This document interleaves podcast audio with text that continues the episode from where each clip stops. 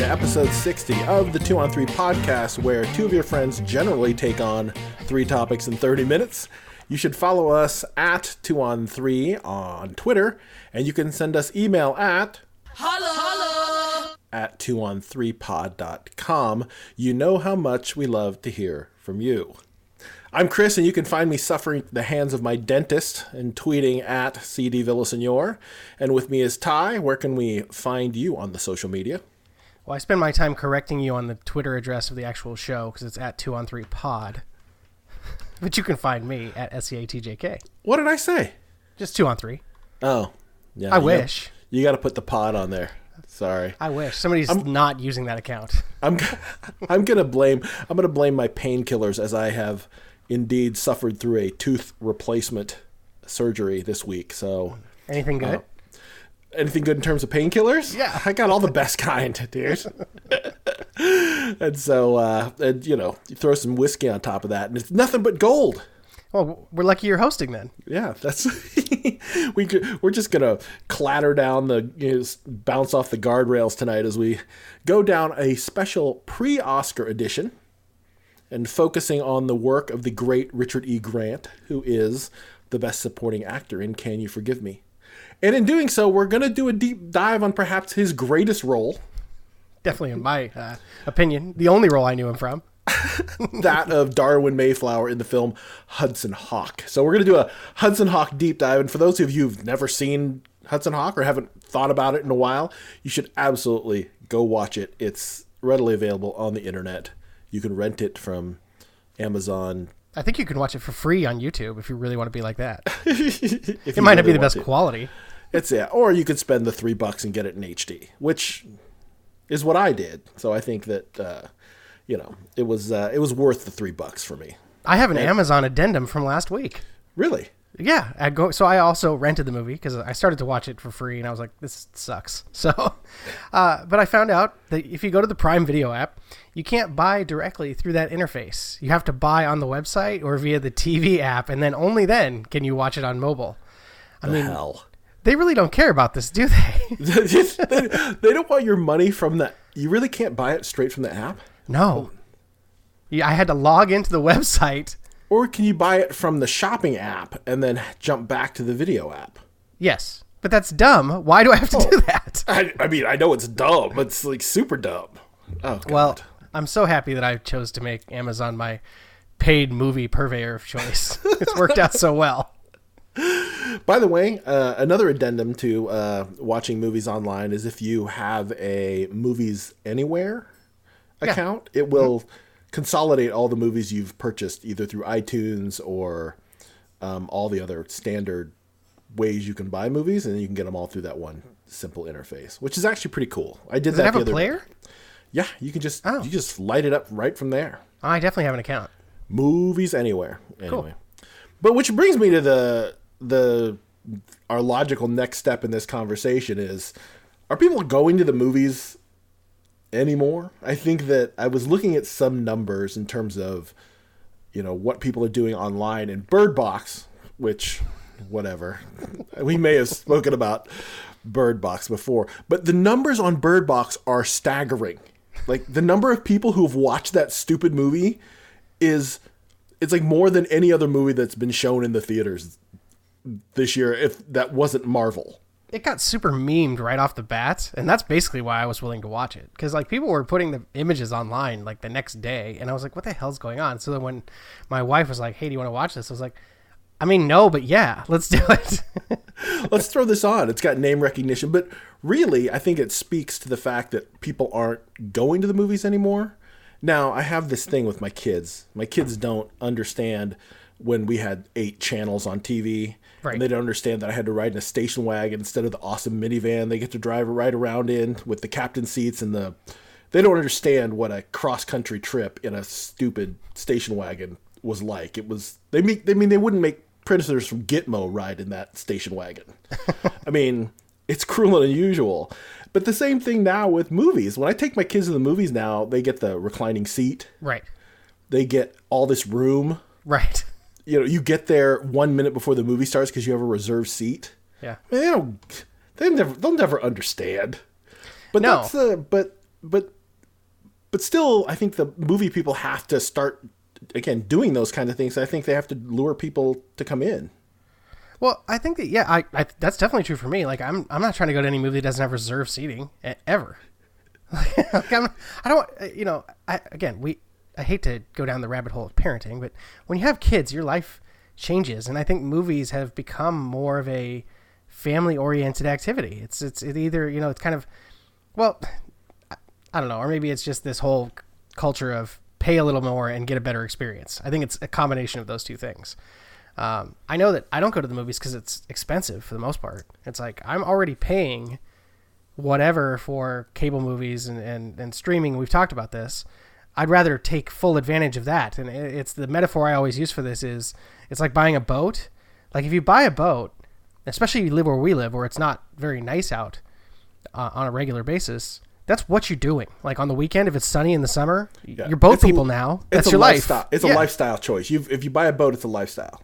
Yeah, you're saying that movie movie going is a lifestyle choice? Well, it's it's be, becoming like you have to like it's it's expensive. So I think that if you want to go and have it be worth your money, these clubs they offer now that you pay a subscription fee and you can go to like three movies a week. Mm-hmm. That's I think that's really probably the future of most movie going, and then only the big tent stuff's gonna like pull people in, or really big star stuff. But again, like now that you're putting Sandy Bullock first run movies on Netflix, I don't know that that matters anymore. Yeah, it's got to be tentpole stuff. I know that I have a sliding scale of. I mean, let's be honest. Green Book is probably a good film, but the hell I'm going to the movie theater to watch it. Like, no. there's no zero percent chance. No. Like, I don't care. And um, it seems that way with even with like we don't. My wife and I, when we go on dates, we're not going to the movies. Generally, not. We'd, we'd rather just go to a restaurant and then just hang out there. But I still will go with the kids. And again, I think I'm I'm heavily considering the How to Train a Dragon 3 yeah. since we've seen the first two in the theater, so I feel like we're gonna round this out. You gotta complete the trilogy, right? You're gonna complete the trilogy this weekend, so I feel like that's probably gonna happen. But yeah, you gotta you've gotta sell me on explosions and whatnot before I before I go to the movie theater. It's just not. I'm not gonna go to see a talkie. Right. If it's a talking movie, like any Oscar nom, it's like I'm not going to the theater for that. No but, chance. No. Um, but I know my kids are a little young, but I finally just couldn't take it anymore and drug everybody to the movie theater to see Spider Verse, and they were fine. Yeah, they liked it. Yeah, it held it. They held their attention. Oh yeah, actually, I was shocked, and yeah. I, I actually it made me notice that there really wasn't a lot of exposition. There was only one scene of that, um, and they got through it. Not even any bathroom breaks. It was amazing. Wow, that is good. That's a good film too. So yeah, glad you took them got to get them, got to get this the superhero uh, vibe going for them. Well, and then we took them to the bounce houses afterwards. Perfect. Yeah, oh, it was great. What I was like, movie superhero movie in a bounce house? That's like I'd do that myself. yeah, me too. Um, I, raising my kids terribly, they they have no appreciation for anything, and uh, I just continue to spoil them because I don't know what else to do because I just need them to shut up for a little while. And so, hey, let's go to the movies. so, let's jump into the Hawk here. Let's Hudson Hawk. All right. So Hudson Hawk is a movie that I saw in the theater. I likely saw it more than once in the theater. 1991 91? is a huge year for Bruce. Bruce Willis was in four films in 1991. Yes. Four movies. In fact, he was in three movies in 1990. He was in four movies in 1991. And then he was in another eight movies until 1995. Are you kidding me? I'm not shocked. I mean, I love Bruce Willis in this this era, Bruce Willis, but this is a lot of work. I mean, he was in uh, that must be every movie from this 1990 was, to 1995. I, I feel like from 1980, and I mean this happens to every once in a while to leading men, right? They just explode. Like the guys will have two years where they're just in every friggin' movie, even if they're terrible, right? Like uh, what's his face? Um, the guy in Avatar. What is his name? Uh, Worthington. Thank you, Sam Worthington. He was in like what eight movies in two years, and he can't act at all. He's like a so, wood, piece of wood. So what's funny is I stopped at 1995, but Bruce Willis's career does not stop there. It is his IMDb page is crazy. He just makes movies. He never stops. He doesn't stop. He just makes whatever. I think if they call you up and he's like Bruce, we've got a check if you've got three weeks, can we make a movie? He's like, yeah, sure.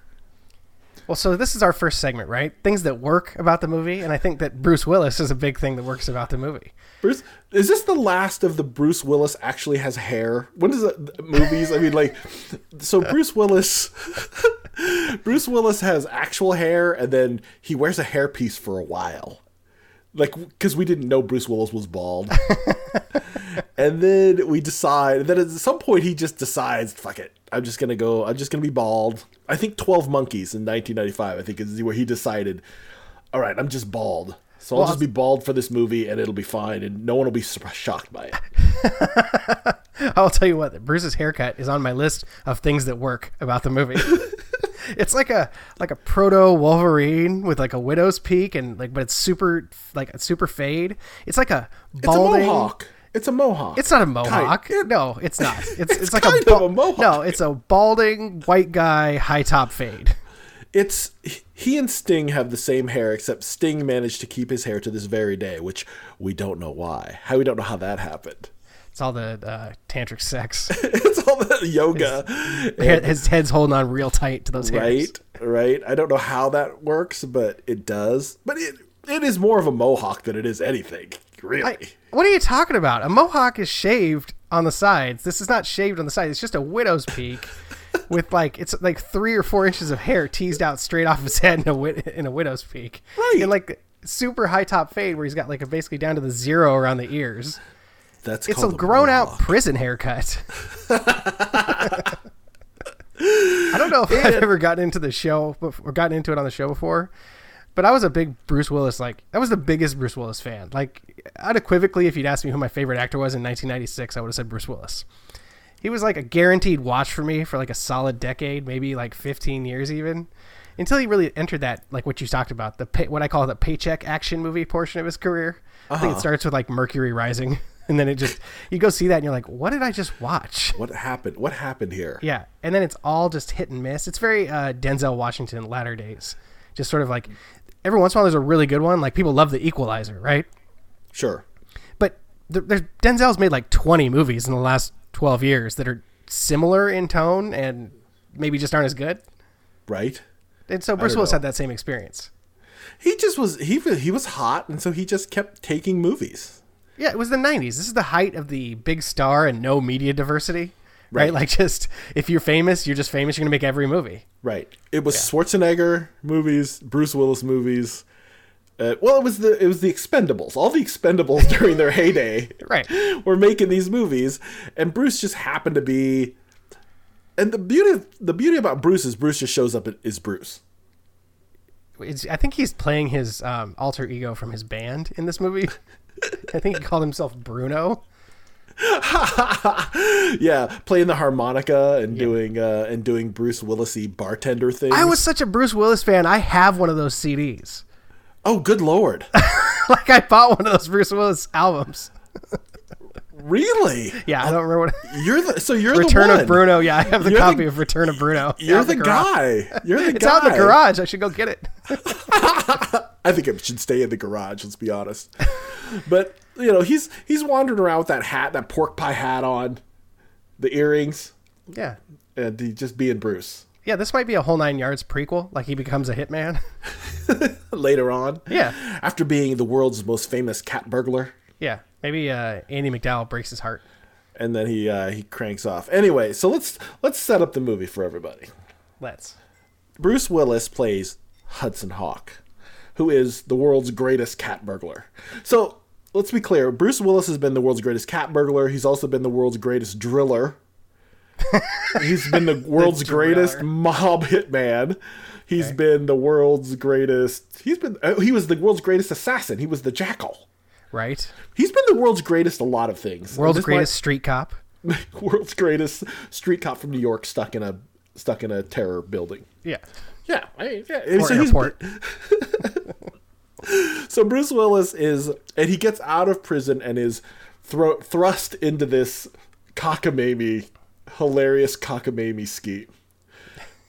I mean, it's really he just it starts off it starts off he gets out of prison and is picked up by his you know picked up by his buddy. Yeah, right off the bat, the, his parole officer is trying to blackmail him into doing a job. Like they're they're walking out of the prison, and he's like, "Hey, you need to uh, do this job, or I'm going to send you back to prison." He's that you. good. He's Yeah. that good of a cat burglar. Exactly. And then we have a uh, then we have an, an excellent um, uh, Frank Stallone appearance. You're just going to brush right over Danny Aiello? No, I'll get to Danny Aiello, but it's, He's- it's well, picked up he- by his buddy T- Tommy Five Tone. Yeah, a great nickname, by the way. But the reason I bring up Danny Aiello is because he's perfectly typecast in this movie. It's another thing on my works list, um, and also the the when he like gets upset.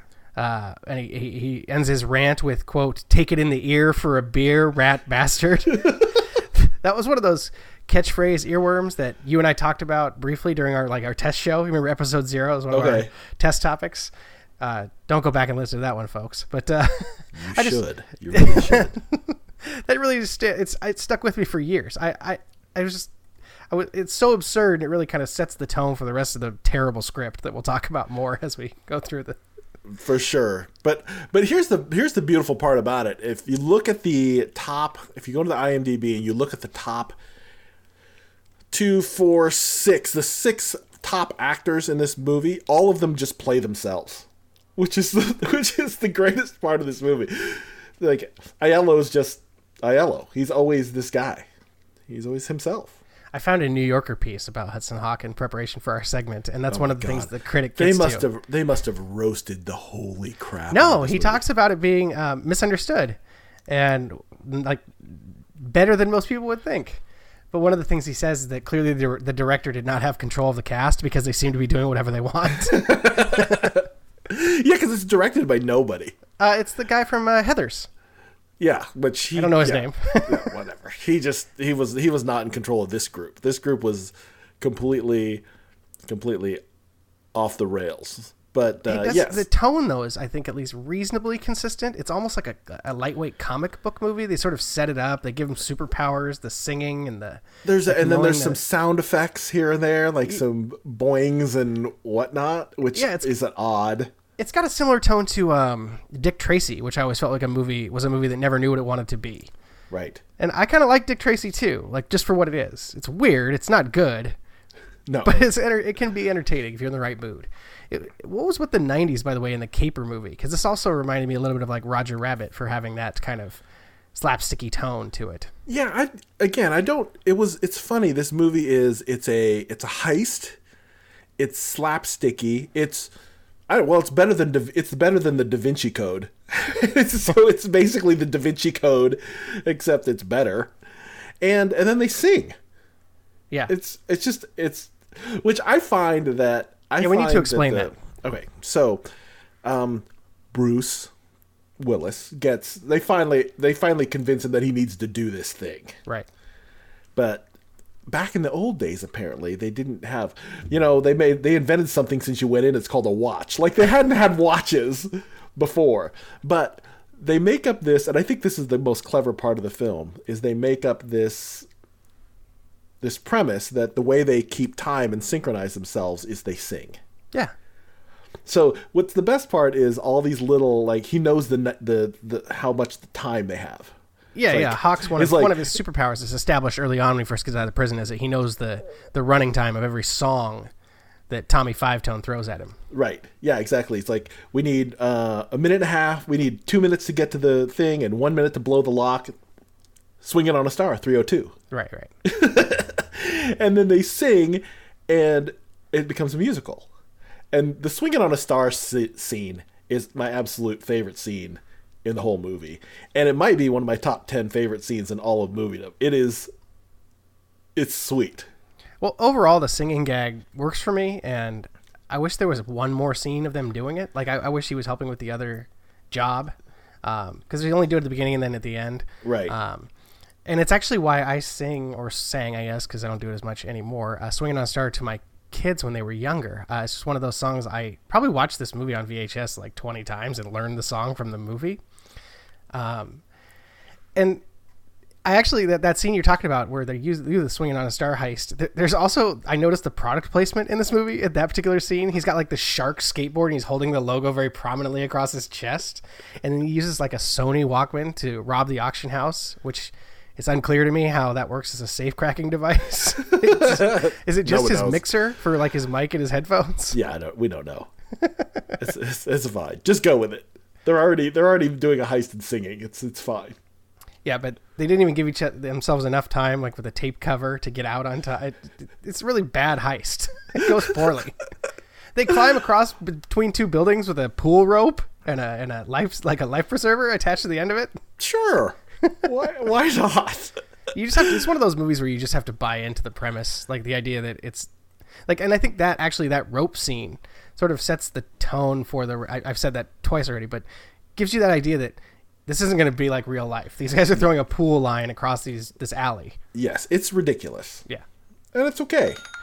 The um, the uh, the fact that also um, the uh, the bad guys are played by the aforementioned Richard E. Grant, Yes. who has done plenty of great stuff, and he he's even he's even marked as being in Episode Nine, Star Wars.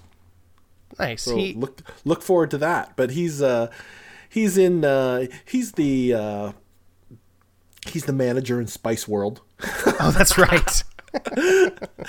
he's he's every time he shows up he's great he's i like him all the time he was he did a well i watched a few episodes of girls once upon a time i don't know why because it used to be on and uh and he was this this completely great drug addict guy who was uh and he, he's a, he's a great actor and and we like him but he plays a wildly over the top darwin mayflower and his wife is played by an equally over the top Sandra Bernhard. yes. Does Sandra work anymore? I don't know what she's up to, but I'll tell you that Richard E. Grant is basically playing the Joker in this movie. and it actually really works for me. He might be the best part of the movie. He needs more scenes. He's he's doing a lot with what he's given. I'll tell you that much. Right, he outbid by my own wench. That's probably the worst line delivery of the movie, and you just, and it's pretty good. It's pretty. good. He's just he's on fire the entire movie. Every line out of his mouth is just hilarious. Did you have anything else to get you on what worked? Because I have a couple of quick things I wanted to mention before we move on. Um, no, that that was about it. So, a couple of specific things that worked for me. Uh, early in the film's weird prologue about Leonardo da Vinci, there's a Mona Lisa gag. Um, that cracks me up. Where she he's he goes to look at the model, she's uh, smiling, and or she goes to smiling, and her teeth are just all haggard. I, I don't know. It's, it's really cheap, but It's like a Again. sight, cheap sight gag. yeah, kind of sets again sets you up for what you're in for. Um, one of the things that happens when he gets out of prison, he discovers their bar that he owned with Tommy Five Tone got gentrified. Like it's all fancy when they get there, Oh, and he's like right. thrown for a loop. Uh, and there's just a part where he's expressing incredulity at this fact, and he's like, "Reindeer goat cheese pizza," and that In just that, in that very Bruce Willisy way. yeah, I can't even do it. Like I, I was trying to do it, and that was a terrible impression. But it, it actually made me laugh out loud because I forgot it was coming. So that, that, I only mention these jokes because some of the jokes. That's actually a big part of the problems with this movie, which we'll get to in a minute. The script is horrific, and the jokes are bad most of the time. Like it's it's like a it's a comedy, but the action is better than the comedy. I, but I'm, I get away. I, I digress rather. Um, then later in that restaurant scene, there's one the, the mobsters get his attention. So you talk about Frank Stallone. They get his attention with very casual gunplay in a crowded restaurant, shooting his coffee cup out from his hand when he's about to take a drink of it. And Right, then, uh, we don't know where that bullet, that bullet, No! the, the, trajectory on that bullet is suspect. it's head height and it's going another six feet. He just wants to get a cappuccino. It is a running gag throughout the movie. Yeah. Um, and in that same scene, it ends with uh, Tommy Five Tone like very casually smashing a bottle on one of the Goomba's heads. Like it's. um, and then the last thing, or two more things, sorry.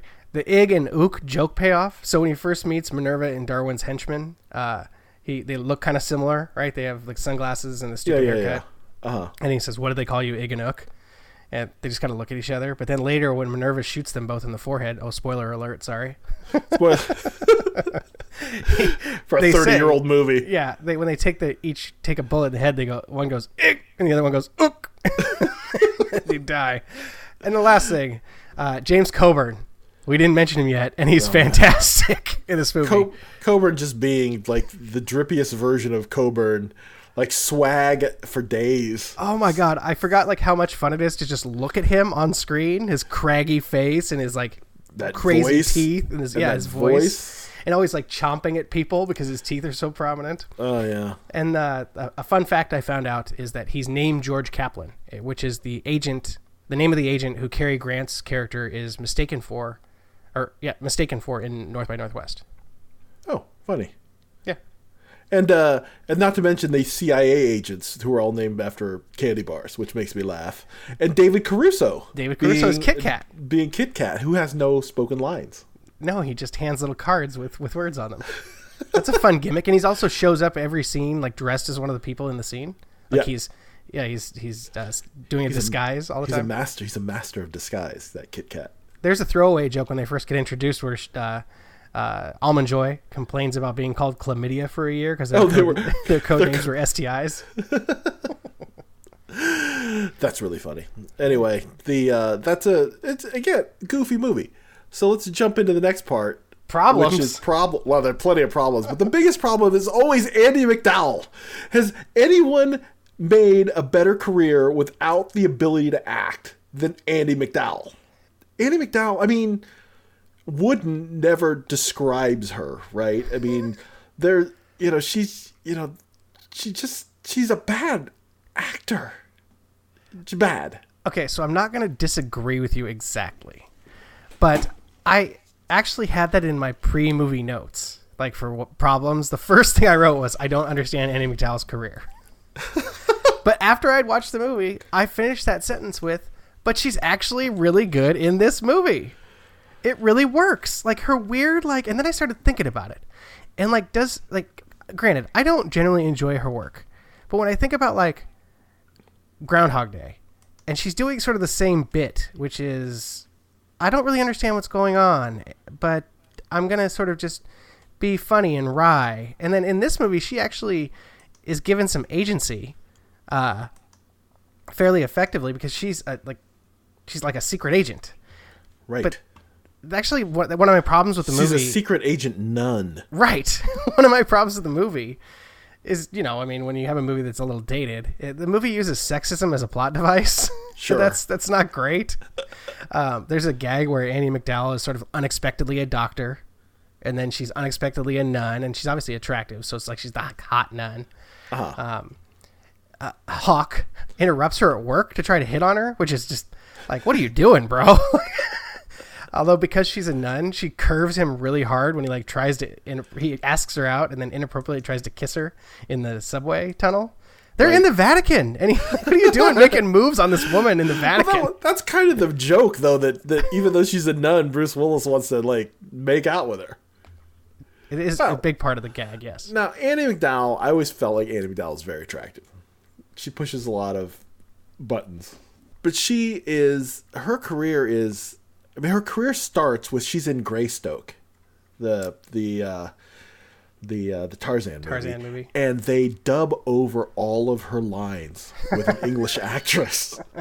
Oh, and a lot of people that would have that would have pretty much sunk everyone else's career, but somehow somehow Andie MacDowell makes it back from there. Not only makes it back from there, but has a like a 20 year career in the movies. So you're while I don't think she's any good ever, she's in some really great films. And I and I have not I cannot figure it out. I mean, sure she's attractive, but okay, but she's not the most attractive. I, I just don't I don't get it. But she's she got great parts all along the way in with great directors and I mean, she's just horrendous in Four Weddings and a Funeral. I mean, that may be the worst acting It's pretty bad. I've seen from a professional actor ever. but and yet here she goes. She's she's just working and she you see her all the time and, and I don't get it. But God bless her. Good for her. I I don't begrudge her her career. I just just puzzled by it completely. Maybe she's really easy to work with. I mean, I, I see her in the movie, and it's like maybe she's she's looking at you with that very placid expression, and then when you're done speaking, she smiles, and she does that every time to everyone whenever they're talking to her. and so they're like, "Get that Andie MacDowell in here. She's really nice to be around." Yeah, and she's not going to overshadow your male lead. And she's gonna, she's gonna be around, and you know, I, mean- I don't know. She's tall. I don't know. She worked a lot, but like her IMDb known for is Groundhog Day, obviously, Sex, Lies, and Videotape. Oh, I would say also obviously. Then Four Weddings and a Funeral, once again, obviously. But her fourth one here is Hudson Hawk.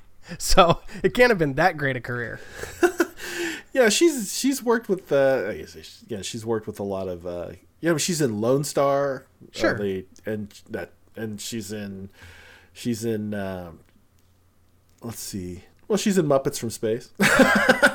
I don't She's know. in like Multiplicity. She got she, she was just around forever in in a lot of movies. But Yeah, I- again, I think it, she works for me in this movie. I came away buying it. Um, like I don't know why. Uh, her, it's not like her acting is bad or good here. She just sort of is a blank slate. She it works as kind of this. Of course, she's reserved and she doesn't have a lot of dy- dynamism because she's a nun and she's got to keep it under control. But her line delivery and stuff when she's laughing about like she just can't like she. The, at one point, the the bishop is sort of pleading with her not to flirt so effectively with So she's naturally bland, so we're gonna cast her as reserved. Yeah. We're playing. We're playing to her strengths, is what you're saying.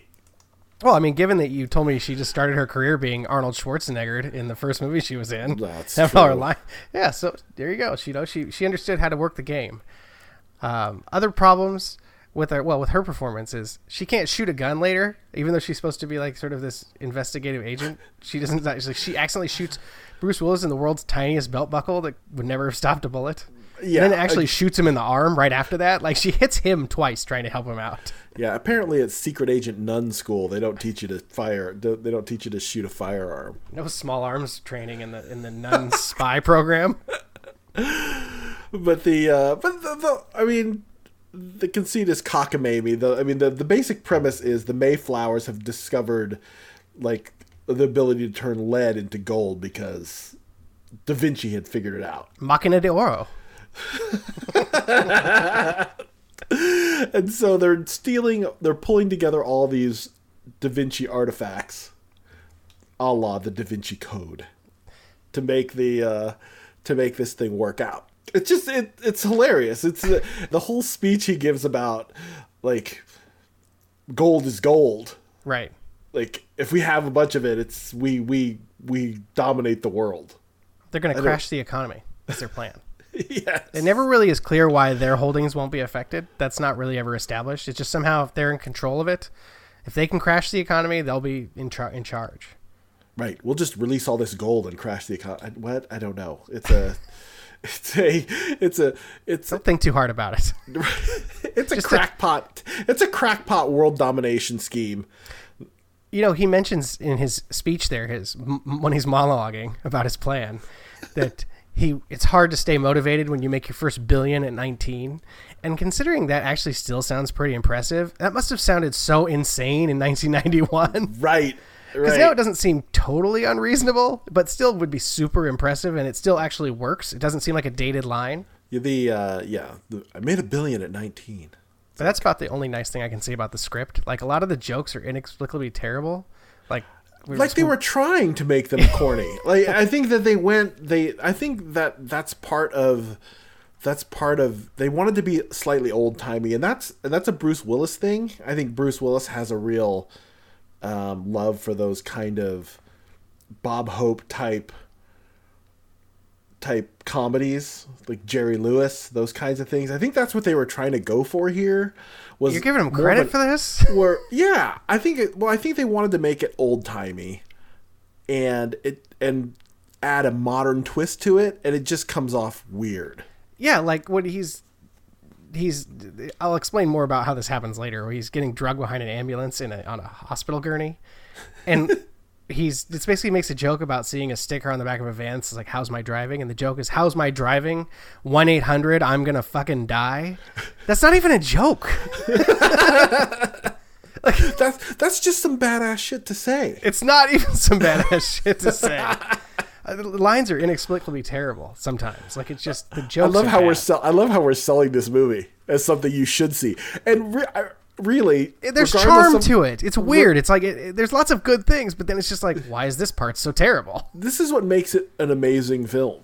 This is what the uh, the other part that may, might scare you is the fact that it's listed as sixty-five million dollar movie in budget, and the box office on Wikipedia anyway says seventeen point two million. Oh, it very notoriously lost fifty million bucks. It was very famous for losing a lot of money. But the uh, but I think I think thirty years later, if you watched it, it's a it's a it's an easy watch. It goes pretty quick. Yeah, very I, especially for an hour forty. I thought it was going to feel like a drag, and it was quick.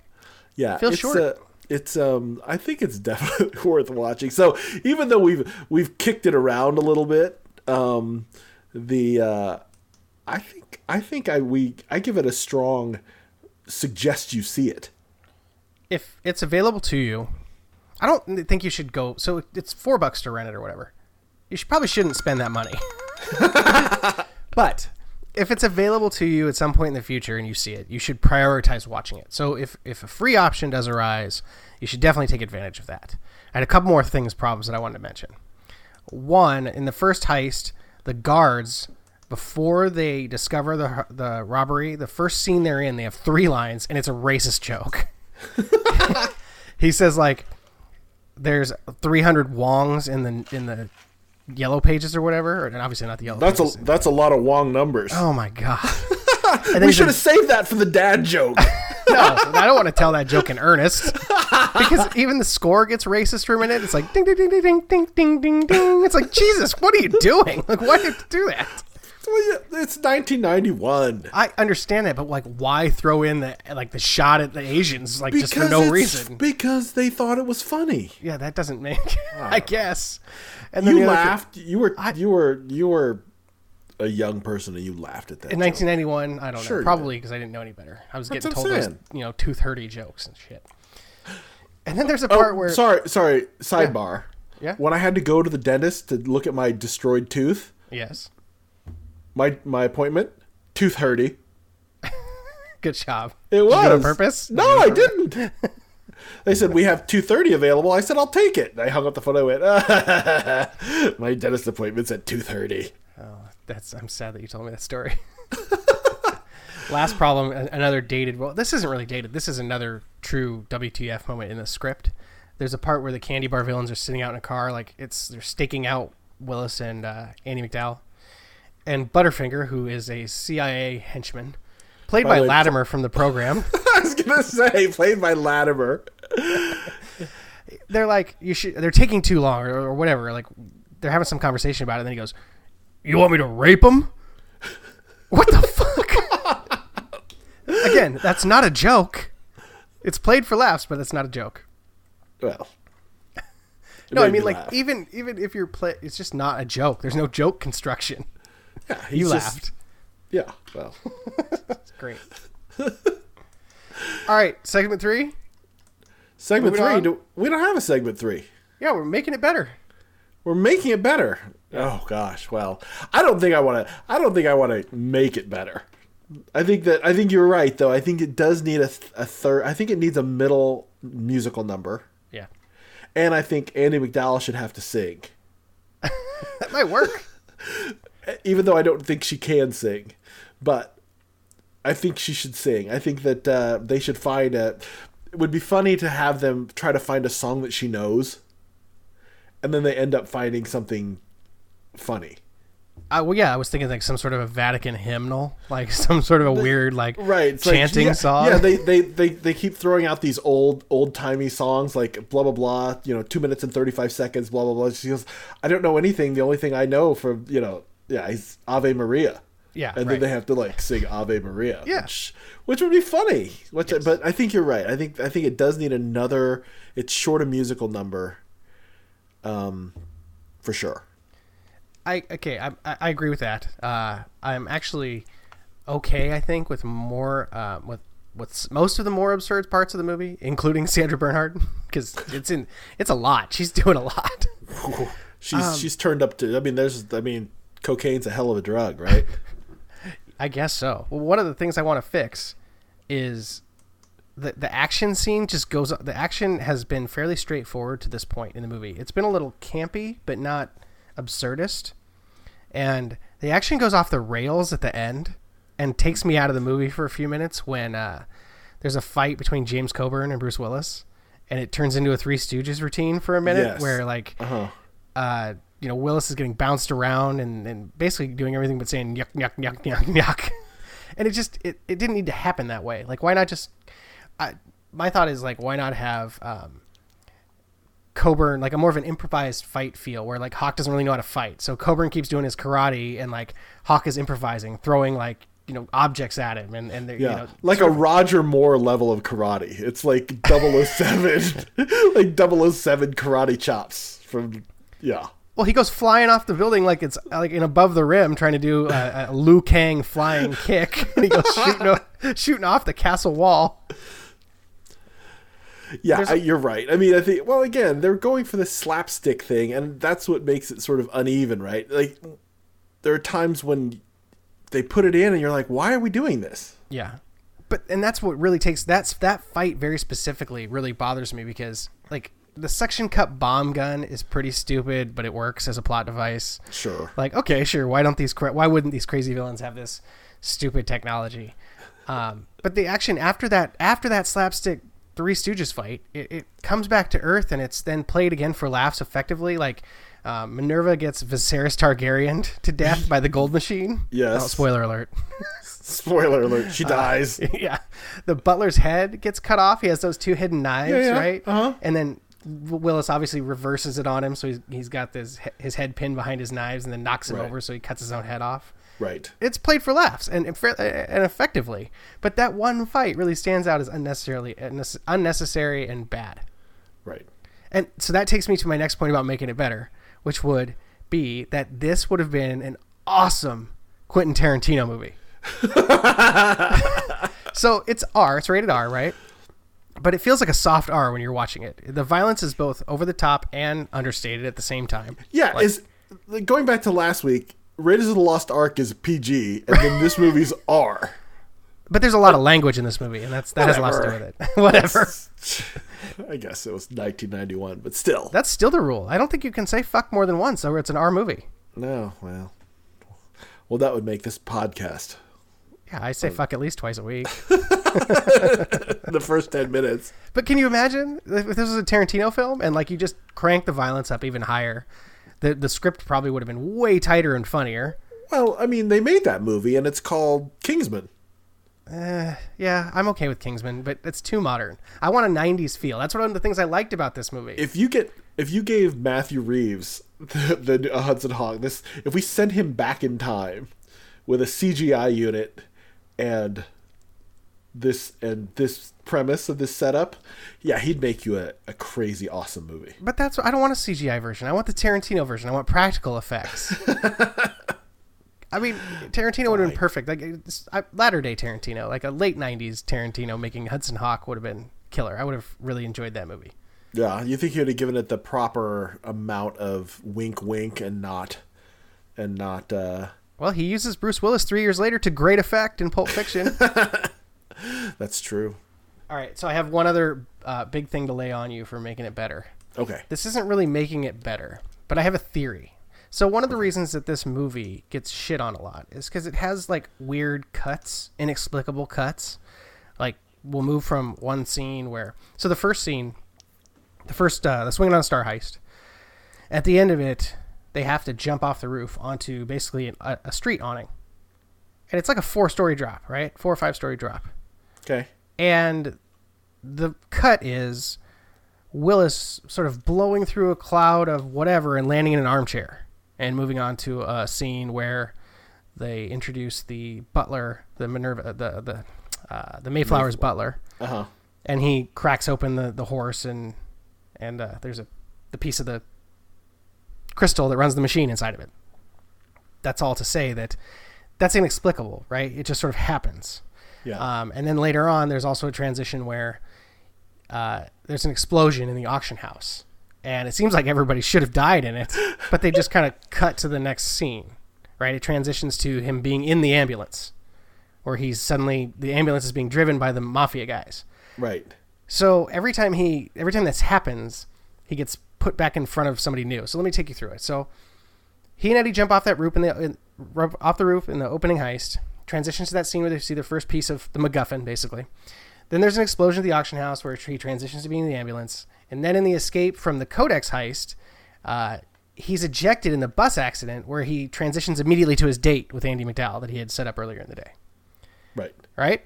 So my theory is that he quote unquote dies every time.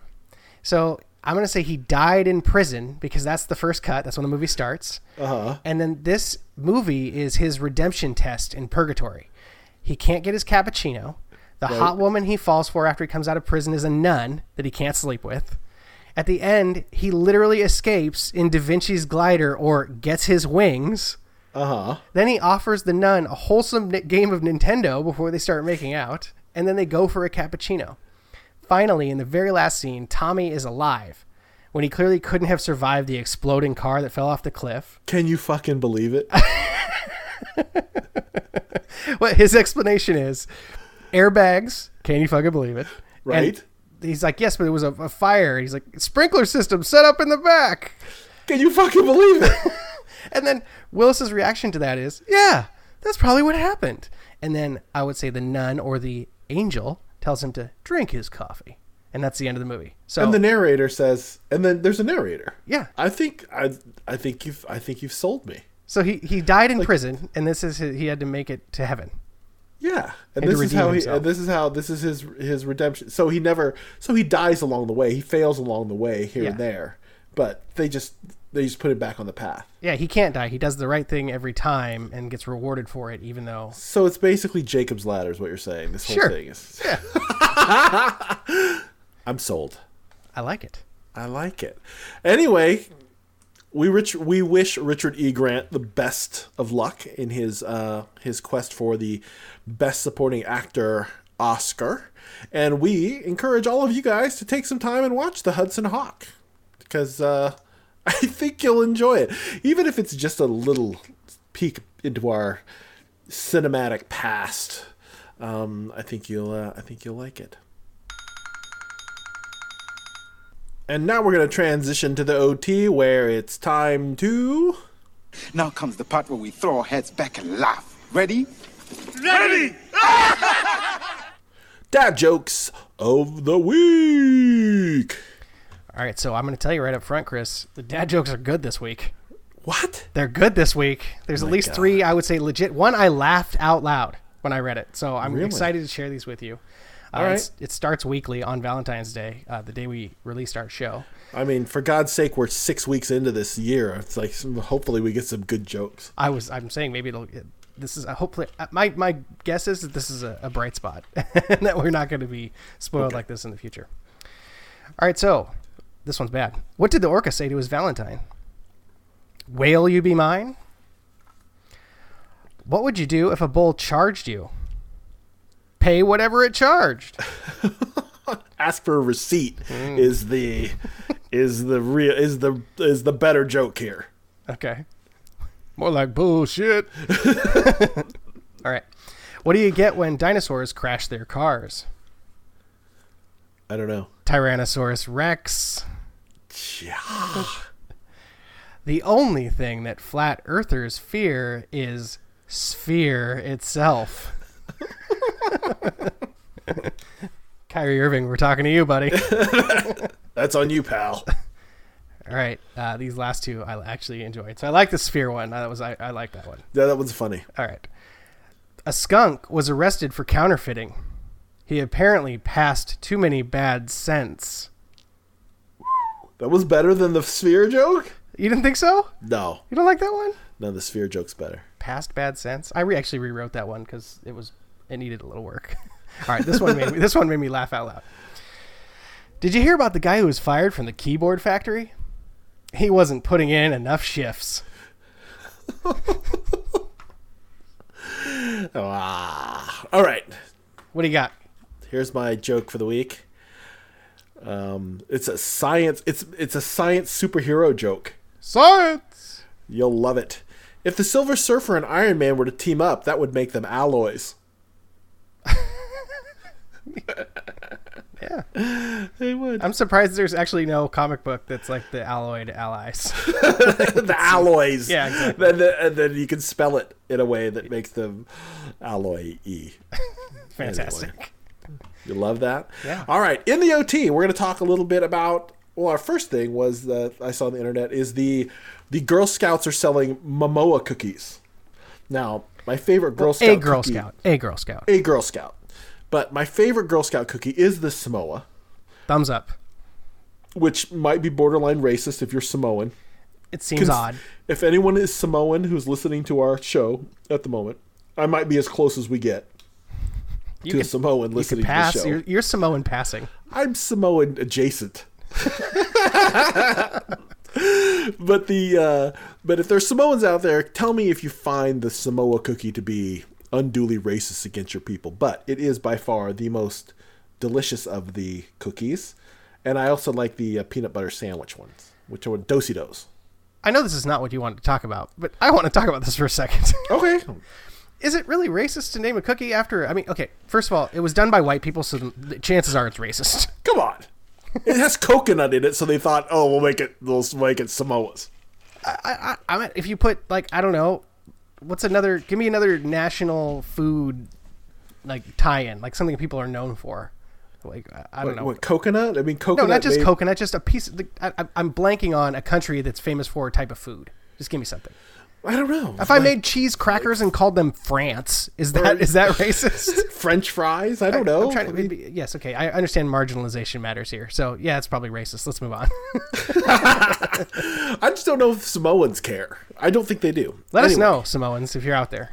Right. So, an, is a genius, an ingenious young lady, in selling some uh, overstock of Samoas, decided she would take a Aquaman picture, shirtless picture of Jason Momoa, Yes. redo the entire cover of the box, and call them Momoas. Yes. And and then sell them at the grocery store. And apparently, they sold like wildfire.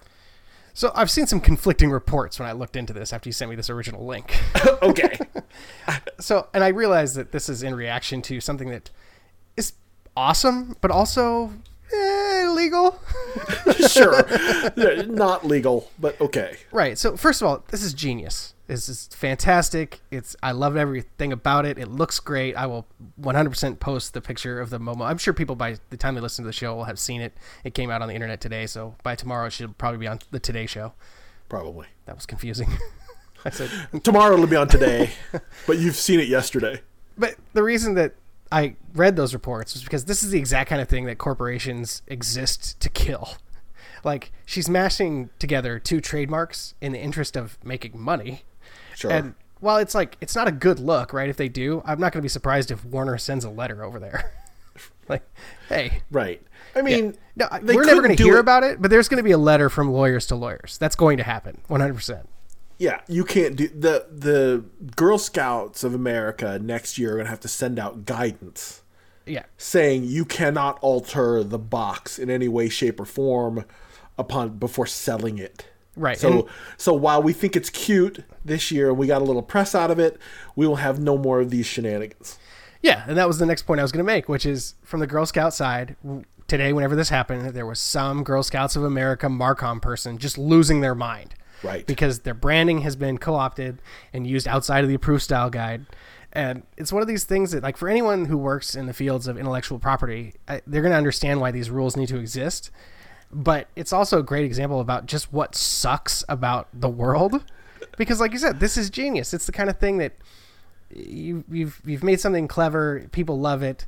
Um, and those reports i read basically said that well she only made 35 of them and they were for personal friends and she was handing them out No, she wasn't. so yeah, right, she was selling those boxes. exactly. But if you have a Momoa, if you have an original Momoa box, I mean, whatever, that's uh, that's got to be worth something, Put it up on eBay and see if they come for your ass. right? I I'd buy, you know, thirty dollar box of Samoas anyway. I must not go. They must. There must not be Girl Scouts at the grocery store I go to because I have I- not had Girl Scout cookies in a couple of years now. I have not seen any this year, and I'm hoping that that some cookies cross my path because I will throw down. But all the uh, I'm good for a twenty every year. yeah, all the uh, all the Girl Scouts in my neighborhood have aged out, so um, I have no, I can't get to any currently. But uh, point me in the direction, people on Twitter. I'll, uh, I need to. If you've got kids out there selling cookies, man. I am. Yeah, I'm good. I'm good for twenty for sure.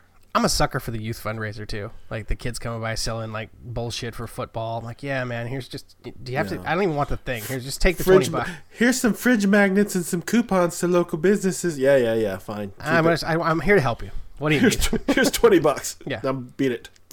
All right. Now, speaking of the local football team, we have a local football team, the Seattle Mist Oh, of yes. the Legends Football League, which is basically the Bikini Football League. Yeah. Once upon a time, I was trying to set up, I, think, a bachelor party to go to a Seattle Mist game, but the schedule didn't work out. Yeah, I think, but this video came out and I stumbled across today of this coach, and we'll post it.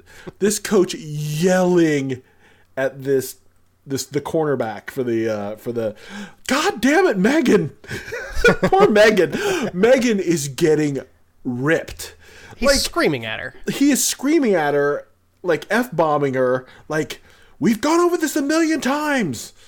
You know, you're you're you have to take the weak side tight end. I mean, he's yelling at this woman It's who's your only responsibility. wearing a bikini and a football helmet and shoulder pads. and shoulder okay shoulder pads, like he's Bill Belichick. I don't. It's He's it's, screaming at her like he's Bobby Bowden or some shit. It is so over the top and. She's nodding like She's nodding like, "Oh yeah, coach, we went over this in practice in bikini football practice. We went over this."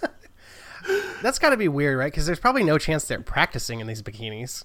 So, No. like, yeah. Why do they have to wear that? Why can't they just wear clothes? Why can't? Why can't? I mean, I don't want to get tackled with wearing a bikini. Like No. these women have to go out there with bare arms, bare midriffs, bare legs, Yeah. and get tackled on astroturf. I mean, this is no good. I mean, you could give them some pants. You could give them form-fitting outfits, but Yeah. the bikini thing is ridiculous. Now, poor Megan gets on the next cut. Megan is Megan's got fourth and twelve, and Megan lets her receiver get over the top, and the coach loses his goddamn. Get her mind. out of there! You're fucking done. You're f- I don't want to fucking play anymore. And I'm still just flabbergasted by the amount of yelling and screaming and just inappropriate commitment to success that this coach has for bikini football. All right, so you sent this to me, and you titled it "Screaming at Bikini Football League Cornerbacks." Yes. So I was going into like, okay, that's that seems like a bad thing. So I look at it, and I'm just gonna say, I'm gonna lay out a blanket statement. No coach should like this, act like this ever. Basically, this should never happen. right. but it does and as long as this, if this was an exception then whatever if it's all if he's like this all the time it's not it's not so great but i'm actually like not offended in the sense that i think he should tone it down because they're women and the stakes are lower than what we associate like this kind of behavior with because it's more like this looks like a big time college football kind of thing right where it's just Right. this asshole coach screaming at the players. I mean, it's still his job, right? Coaching this team. And he's this kind of coach, which again, I'm not for in general. But you and I and everybody probably listening to this podcast has all worked for some red ass for much lower stakes than this who is screaming at you about some box in the warehouse or some shit. Now, granted, Megan is getting fucking toasted. It is a bad play. she is she gets ro- she she misplays the first play completely like misses blown assignment you know receiver all alone and then, then the second play she just the the the receiver just runs past her and there's really not even that much so she does get roasted twice however this guy is the non-funny version of tom hanks in league of their own he's just the sweaty asshole version of the Tom Hanks thing. It's there's no charm to it at all. Are you He sure? is. Are you sure it's not almost the exact same thing? Because there's a point where he's like, "It's fourth and twelve. You think they're gonna fucking run?" See, you're laughing. I laughed, but but and and so I went to the Seattle Mist site to look at the roster because I needed to see if Megan? Megan was on this roster. Megan is not on this roster. Oh, Megan got cut. Oh Jesus, did she get cut? Did, eh, oh my, I'm sure. I'm sure she didn't make the next game after this. I'm. But where are you getting bikini league players anyway? Can you afford to cut Megan? I mean, how many how many women in Seattle are lining up to play Legend League football? I don't know. I really don't. I don't understand how, what leads you to something like this, and I don't have any judgment for these women. I mean, if you want to play football, no. enjoy yourself. But Yeah, but it's in Kent, which isn't too far from me. I you're might. gonna go. I might. I might. You want to go? We we should go. Like we can make it if we can somehow make it a podcast thing. I- think we need to go. I honestly think we need to go to the Legends League. I think they call it the Legends League. It's Bikini League football. well, we'll try to make a game, and, and if we can do it, we'll come back and do a show on it. What are we going to tell our wives? Um, That we're going to Bikini League football? that we're gonna just go play golf. We're going to go hit some uh, golf balls, uh, and then uh, that's it. Fr- Friday, April fifth at seven p.m. Oh, that's in There it- Canada. Damn it. Oh, what? It's in Canada? Well, they they go on the road. Can we go on the road? Can we travel? There's only two. home, there's only two home games left. Uh, May 11th and June 29th. Uh, man, all right. We'll circle the calendars uh, for some Seattle Mist. We'll see. We could be Mist Fits. That's think- what they call the fans. That's what they call the fans of the Seattle Mist. It's on the website. That's bad. I don't know. I feel like we actually might have legitimate golf conflicts on these days. Maybe. Once the weather gets nice, I don't want to sit in the ShoWare center and watch bad bikini league football. no. I don't know. I don't know. What would I do? What? How would you react? At, I mean, you're supposed to cheer, I guess. Uh, I'm gonna sit there. I'm gonna clap when they do well, and and and not much else. they- I'm not gonna draw attention to myself in any way. you gotta be kidding, Megan! God damn it, Megan! That actually, that's the kind of dick thing like that barstool dudes would do, but that. Yes. it would be pretty funny to show up and scream at Megan. Yeah. Not actually funny. The idea of it is funny. The idea of it is funny. Yes. Anyway. All right. Well, that's all I have for tonight. That's our show for this week, and our thanks to all of you for listening to Two on Three Pod. Please know we appreciate tremendously the time you choose to spend with us. If you don't already, please subscribe and or review on iTunes, Google Play, Stitcher, and now Spotify. Oh, I guess it's been Spotify for a while. I haven't updated this text in a bit. Don't be shy about sharing your thoughts and suggestions for the show. We'll be back next week with more shenanigans, and until then, Peace.